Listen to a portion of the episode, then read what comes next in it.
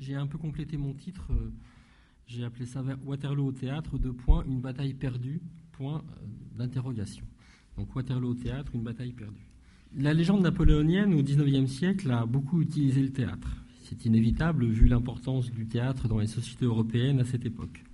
On parle donc, et je ne suis pas le premier à le faire, d'un véritable napoléonisme dramatique, phénomène qui a connu son apogée en France au début des années 1830, quand la figure de Napoléon, qui était interdite à la scène sous la Restauration, a envahi tous les théâtres, d'abord à Paris, puis en province. On a eu vraiment pendant quelques années énormément de pièces qui mettaient en scène Napoléon. Cependant, dans la vie extraordinaire de Napoléon, si riche en épisodes susceptibles de fournir la matière à des tableaux à effet, Waterloo est peu présent et même très peu présent. Je parle ici bien sûr surtout du répertoire français qui euh, formera la première partie de cette communication. La deuxième partie, euh, quant à elle, me permettra de vous présenter deux exemples à l'étranger, en Angleterre et en Allemagne, où bien sûr il était beaucoup plus facile et logique de montrer la victoire de Waterloo sur scène. Donc premier point qui s'intéresse donc première partie qui s'intéresse au répertoire français, une page occultée de l'épopée. Sylvie Vieldan, euh, dans ses travaux sur le théâtre en 1830 et les années suivantes, a montré que dans les pièces consacrées à Napoléon, et je la cite, le gouvernement des 100 jours est totalement escamoté par la plupart des auteurs. Effectivement, les 100 jours ne sont pas beaucoup présents dans ce répertoire, et Waterloo, plus spécifiquement, est laissé de côté, grosso modo pour deux raisons. La première, qui va de soi, mais qui est la plus puissante, c'est tout simplement par patriotisme. Hein, une défaite, même aussi glorieuse, même aussi héroïque, n'est pas supportable à cette époque sur scène pour un public français.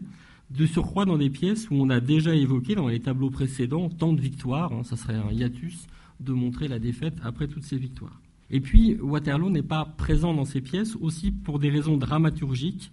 Certes, Waterloo aurait pu servir à montrer un Napoléon martyr, mais il était beaucoup plus facile et beaucoup plus efficace de le faire en le mettant sur scène à Sainte-Hélène. C'est par exemple ce qu'a fait Alexandre Dumas dans ce qui est certainement la pièce la plus célèbre de ce répertoire, hein, son Napoléon Bonaparte ou 30 ans de l'histoire de France, créé à l'Odéon en janvier 1831, avec dans le rôle titre Frédéric Lemaître, une pièce où Waterloo euh, n'apparaît pas. Euh, D'ailleurs, on vient d'évoquer, euh, M. Vielle a évoqué le Mohican de Paris. Cette pièce a été adaptée tardivement au théâtre hein, en 1864. Il se trouve que j'ai travaillé dessus, je la connais bien. Et en fait, il y avait bien un tableau consacré au duc de Reichstadt où Waterloo était évoqué, mais ce tableau a été interdit par la censure de Napoléon III. Donc, euh, dans les Mohicans de Paris au théâtre, euh, Waterloo n'est absolument pas présent. Donc, ces deux éléments, les raisons patriotiques, les raisons euh, dramaturgiques, font que finalement, quand on regarde le vaste répertoire napoléonien, et on, a des, travaux du 19e siècle qui permettent de répertorier facilement ces pièces jusqu'à la Première Guerre mondiale, eh bien, sur ces dizaines et des dizaines de pièces, on n'a qu'une douzaine de pièces qui, de 1830 à la Première Guerre mondiale, incluent Waterloo dans leur évocation de Napoléon, ce qui est très peu. Et donc, je vais évoquer rapidement avec vous dans cette première partie ces cette douzaine de pièces. On remarque notamment, c'est que Waterloo est presque totalement absent des grandes fresques historiques qui étaient jouées au théâtre du Cirque olympique, qui était le haut lieu du napoléonisme dramatique, puisque dans ce Cirque olympique, euh, installé boulevard du Temple, on présentait des spectacles équestres avec beaucoup de mise en scène, donc on pouvait vraiment reconstituer de façon extrêmement efficace euh, des batailles sur scène. Ce cirque olympique s'était fait parmi ses spécialités, euh, la spécialité donc de raconter la vie de Napoléon. Je vous cite d'ailleurs un rapport de censure de 1836, le rapport d'une pièce qui s'appelle Austerlitz. N'y a-t-il pas un grave inconvénient à ce qu'un théâtre reproduise sans cesse, comme une sorte de spécialité, la biographie en action de Napoléon, et soit pour ainsi dire consacré exclusivement à offrir aux yeux d'un public peu éclairé et composé en grande partie de militaires le spectacle éternel des gloires de l'Empire, à entretenir ainsi dans certains esprits un fanatisme aveugle pour une époque, pour un homme, pour un nom. Donc Waterloo n'est presque pas inclus dans la biographie en action, pour reprendre les termes des censeurs, dans la biographie en action, offerte chaque année par le Cirque olympique. La bataille est certes présente dans L'homme du siècle de Prosper Le Poitevin de Saint-Alme, une pièce créée au Cirque olympique en novembre 1833, mais précisément, si je vous la cite, c'est parce qu'elle fait exception. Hein, dans toutes ces pièces qui racontent la vie de Napoléon, Waterloo n'est jamais présent. Et pour trouver Waterloo sur scène dans les années 1830, au moment même donc où ce napoléonisme dramatique est à son apogée, eh bien, il faut aller paradoxalement ailleurs qu'au cirque olympique, sur des scènes beaucoup plus marginales. Il faut aller notamment en province, ce qui est intéressant parce qu'on a quand même peu de création théâtrale au XIXe siècle en province. Il faut aller notamment au théâtre des Célestins, donc à Lyon, où euh, en octobre 1830 est créée une pièce sur ce canevas qui s'appelle Napoléon ou la vie d'un grand homme d'Eugène de la Merlière, et où là Waterloo est bien présent. De même, sept ans plus tard, toujours au Célestin, en décembre 1837, autre pièce d'un certain Provence qui s'appelle L'homme du destin ou huit époques de la vie de Napoléon, eh bien Waterloo est la huitième époque. Hein, donc en fait, euh, ce Provence a décidé de terminer non pas sur Sainte-Hélène mais sur Waterloo, ce qui est assez exceptionnel, puisque c'est la huitième époque, juste avant l'apothéose finale, qui montre Napoléon conduit par la renommée jusqu'au temple de la gloire. Si on cherche vraiment à une évocation de Waterloo sur scène à cette époque à Paris, il faut aller dans des théâtres très périphériques, des théâtres de quartier. Donc c'est quand même intéressant de voir que c'est dans la culture la plus populaire que Waterloo est quand même présent. Et donc il faut aller par exemple au théâtre du Luxembourg, petite scène de la rive gauche, en novembre 1830, où on joue 14 ans de la vie de Napoléon, où Berlin, Potsdam, Paris, Waterloo et Sainte-Hélène, une pièce de Clairville. Quelques années plus tard, au théâtre Saint-Marcel, donc euh, qui deviendra ensuite le théâtre des Gobelins, en novembre 1839, La Folle de Waterloo, drame vaudeville en trois époques de l'auteur belge Auguste Jouot.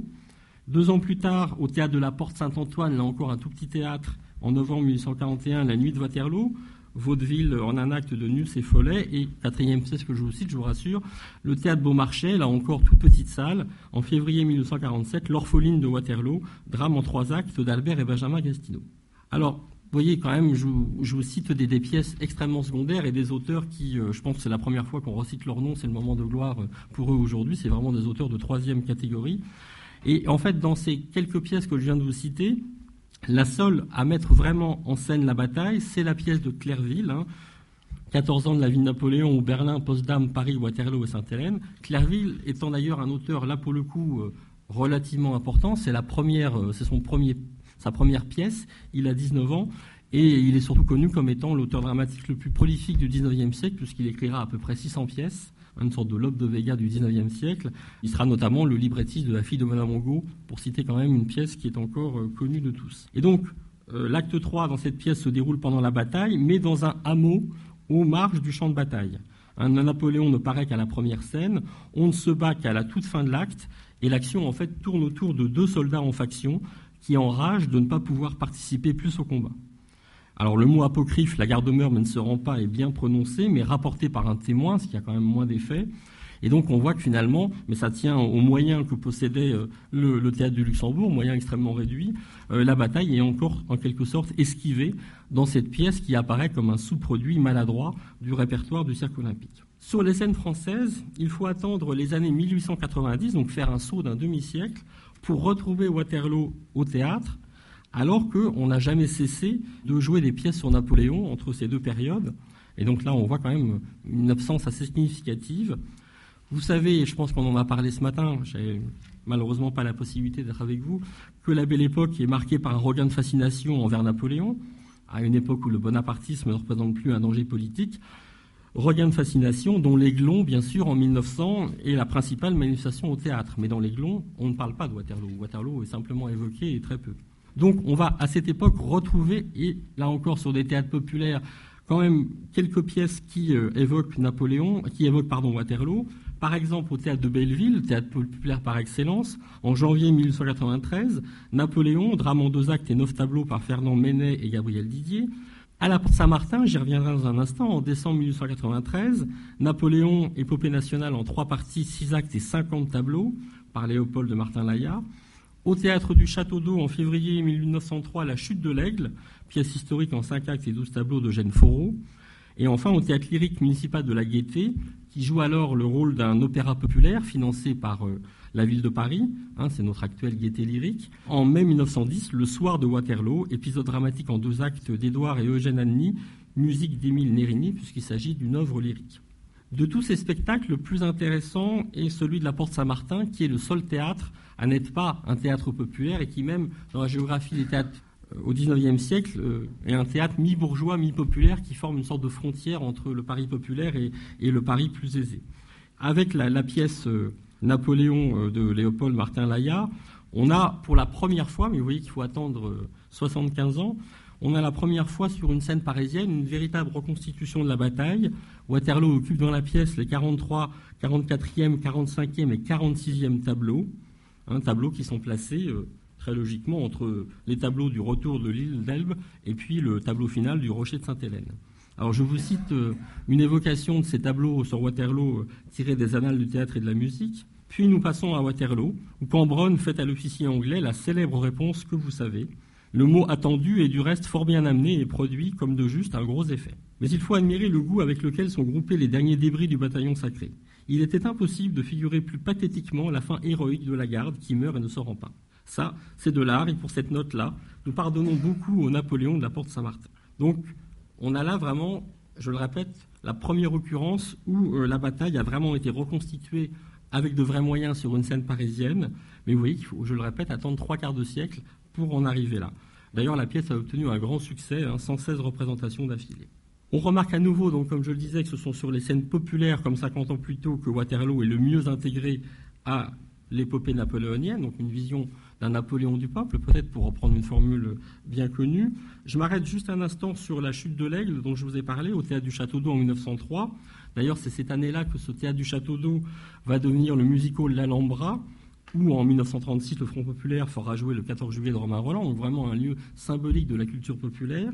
Et je vous cite à nouveau les annales du théâtre et de la musique. Ajoutons que le théâtre du Château d'Eau, décidément voué au culte du grand homme, et tout spécialement M. Foreau, n'avait rien négligé pour attirer et intéresser leur public. C'est ainsi que le foyer avait été transformé en musée de souverain, et que si ce n'était pas en très grand nombre, les pièces qui le composaient étaient tous, tout au moins, de très réelle valeur, et parfois même excessivement précieuses. Nous y voyons, entre autres, figurer le chapeau que portait Napoléon à Waterloo, la longue vue dont il se servait le même jour, son porte-carte, une tabatière, des boutons de manchette, des bijoux, des coffrets, un autographe de sa mère et d'autres objets qui avaient touché de près l'empereur et les siens. C'était l'amusement de l'entracte. Vous voyez, là, on est plus dans une démarche fétichiste d'aller voir des objets que d'aller voir sur scène une véritable reconstitution.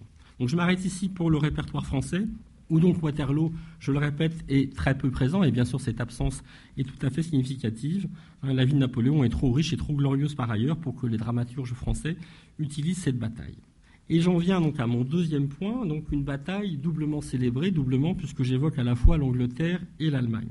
Commençons par l'Angleterre parce que c'est là où se déroulent les choses les plus intéressantes. On sait à quel point, et je pense qu'on l'a déjà redit sans doute euh, souvent ce matin, les Anglais du XIXe siècle sont passionnés par Waterloo, très vite intégrés à leur geste national et à leur toponymie urbaine.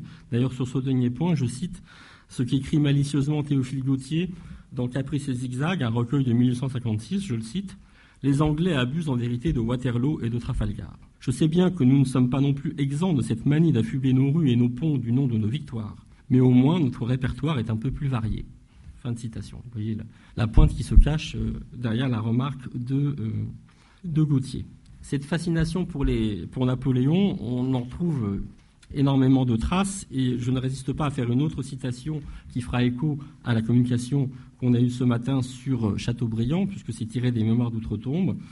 Et d'ailleurs, je crois savoir que la discussion de cette communication a en partie cité ce que je vais vous dire, mais je le répète. En 1822, je trouvais cette grande ville, donc Londres, plongée dans les souvenirs de Bonaparte. On était passé du dénigrement pour Nick à un enthousiasme bête. Les mémoires de Bonaparte pullulaient. Son buste ornait toutes les cheminées. Ses gravures brillaient sur toutes les fenêtres des marchands d'images.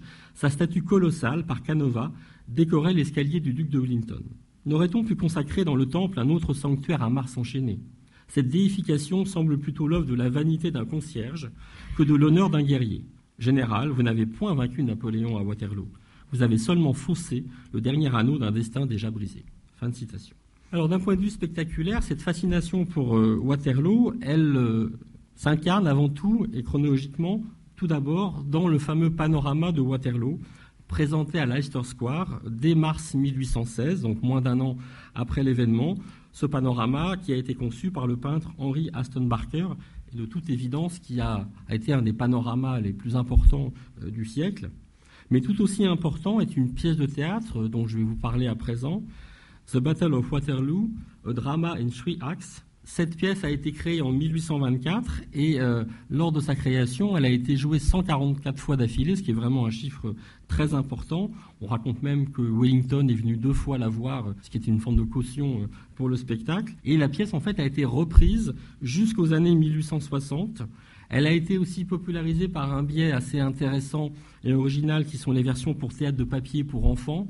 Hein, c'est un, domaine euh, très intéressant que la recherche n'a pas encore assez euh, développé, ce théâtre de papier euh, destiné aux enfants, dont on aurait l'équivalent du côté d'Épinal en France, des images d'Épinal. Et donc cette pièce a été beaucoup jouée, beaucoup vue, d'autant plus qu'elle a été jouée dans un lieu qui avait une jauge importante, 2000 hein, à 2500 spectateurs. Ce lieu, c'est l'amphithéâtre de Philippe Ashley, A-S-T-L-E-Y, et euh, cet amphithéâtre, il faut que je vous en dise un mot, puisque c'est un lieu de spectacle extrêmement important dans le Londres du 19e siècle. Ashley, en fait, c'est quelqu'un qui est à cheval entre le 18e et le 19e siècle, et qui est l'inventeur du spectacle équestre dans les années 1770. Euh, là, on est tout à fait dans la préhistoire du cirque. Hein. C'est Ashley, par exemple, qui a inventé la piste telle qu'on la connaît, avec euh, la dimension euh, réglementaire qui n'a pas changé depuis. Ashley, qui était un grand entrepreneur de spectacle à côté d'un grand écuyer, a exporté ce spectacle à Paris ou du fait de la Révolution, en fait, l'amphithéâtre qu'il avait créé a été plus ou moins volé, je mets le mot entre guillemets, par la dynastie des Franconi, hein, autre grande famille euh, d'écuyers, qui sont précisément les créateurs du cirque olympique. Donc vous voyez, quand il y a une proximité, euh, le cirque olympique à Paris et Ashley et l'amphithéâtre d'Ashley, en gros, c'est le même type de spectacle inventé en Angleterre, importé et perfectionné en France. Donc, dans cet amphithéâtre, on joue des pièces extrêmement spectaculaires qui mettent en scène avant tout les chevaux. Et il peut y avoir beaucoup de chevaux sur scène, hein, une trentaine. Donc, du type Le Courrier de Saint-Pétersbourg, Mazepa, qui est le grand, grand succès, euh, Ivanoé, avec à chaque fois donc des mises en scène extrêmement spectaculaires, comme au Cirque Olympique, et donc beaucoup de, chevaux. Et donc, on joue des reconstitutions de bataille. Hein. Ça a commencé avec. Euh, ce qui s'est passé en Égypte, l'expédition d'Égypte de Napoléon, qui avait l'intérêt de permettre d'évoquer Trafalgar. Et euh, donc ces, reconstitutions de bataille étaient aussi appréciées à l'amphithéâtre d'Ashley par le public londonien qu'elles l'étaient par le public français au Cirque olympique. En 1824, Ashley va passer la main à un autre personnage important euh, du spectacle londonien qui s'appelle Andrew Ducrot, D-R-U-C-O-W, et en fait, la bataille de Waterloo va être le premier grand succès de la direction de ce Ducrot. La presse parle, je cite, d'une pièce, je traduis, gargantuesque en tout, excepté en ennui. À noter que, bien sûr, dans cette, si on compare la pièce et le panorama, euh, la pièce a une fidélité bien moins grande à la réalité historique, mais en même temps, elle a un pouvoir émotionnel bien plus fort que celle du panorama. Donc, euh, les deux se complètent d'une certaine façon. Alors, cette pièce elle a été écrite par un acteur, mais en m'entendant, vous comprenez bien que le texte, euh, d'ailleurs pour une bonne partie du répertoire du XIXe siècle, n'est pas l'élément euh, principal. Elle a été écrite par un acteur qui s'appelle J.H. Amberst. Amberst a conçu une pièce en trois actes, donc, où chaque acte se termine par un engagement militaire. L'acte 1, la prise du pont de, Marchienne, où d'ailleurs les Français sont vainqueurs. L'acte 2, à quatre bras. Et enfin, l'acte 3, à Mont-Saint-Jean. Dans la pièce, euh, Napoléon est présenté d'une façon plutôt sympathique. Hein. Euh, c'est intéressant de noter. C'est pas du tout, euh, il n'est pas du tout diabolisé. Mais en fait, les vrais héros de la pièce, vous le comprenez bien, sont d'ailleurs encore plus que Wellington qui est présent mais qui est un peu fade, sont les soldats anglais et notamment le caporal Standfast et la cantinière irlandaise Molly Maloney. qui sont deux personnages fictifs, mais c'est vraiment à travers eux, ce capitaine et cette cantinière, qu'on vit la bataille. D'ailleurs, Amberst a aussi intégré dans sa pièce des personnages réels, bien sûr Wellington, Napoléon, les grands généraux, mais aussi un, personnage très populaire qui s'appelle John Shaw, qui était un soldat au deuxième Life Guards, un personnage assez célèbre en, son temps, et qui a été tué à Waterloo après avoir capturé une aigle de drapeau. Et naturellement, euh, Amberst s'est pas privé d'utiliser le potentiel émotionnel de, cette victime, de, ce mort de, de Waterloo. Alors, je vous lis euh, dans ma traduction maladroite euh, la fin de la scène finale, donc qui termine euh, vraiment la pièce. Un lifeguard combat contre un soldat français et lui prend son drapeau. Engagement général entre les lifeguards et les Français près du pont. Shaw, le lifeguardsman, est tué.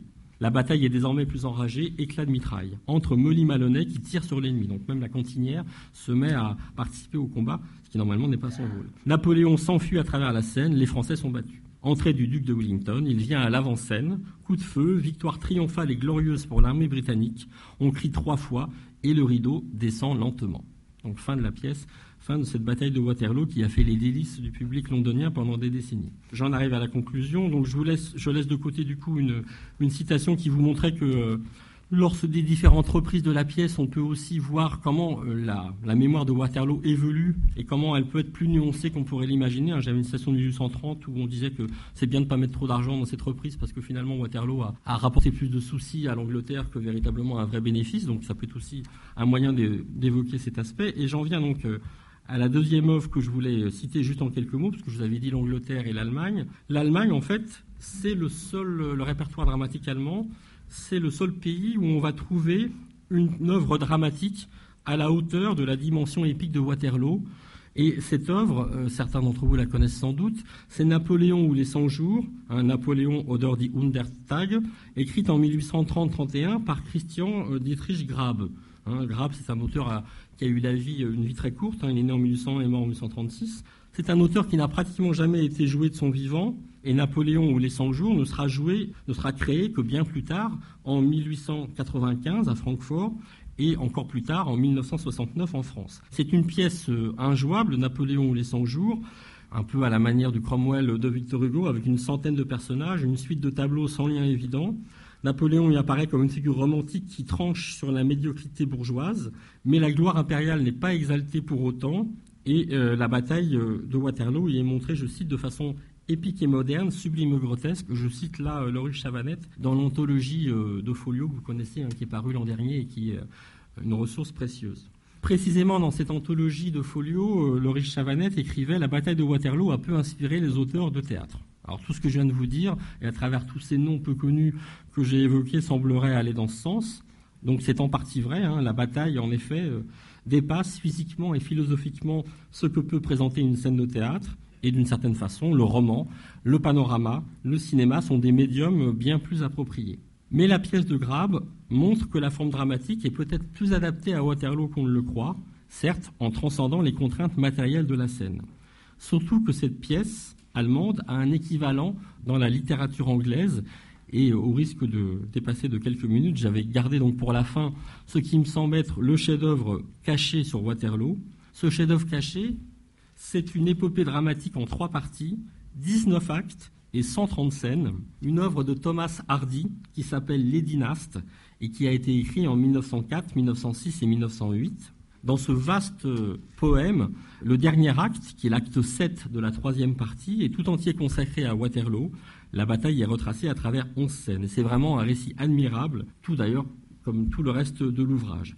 Et j'ai toujours pensé, euh, cher François, que les Invalides étaient le lieu idéal pour une mise en espace, une lecture mise en espace de cette œuvre extraordinaire, très peu connue. Cette œuvre destinée, comme le dit Hardy dans sa préface, je cite, à la représentation mentale et non à la scène. Et donc c'est sur ce vœu que je conclus, puisse-t-il se réaliser un jour.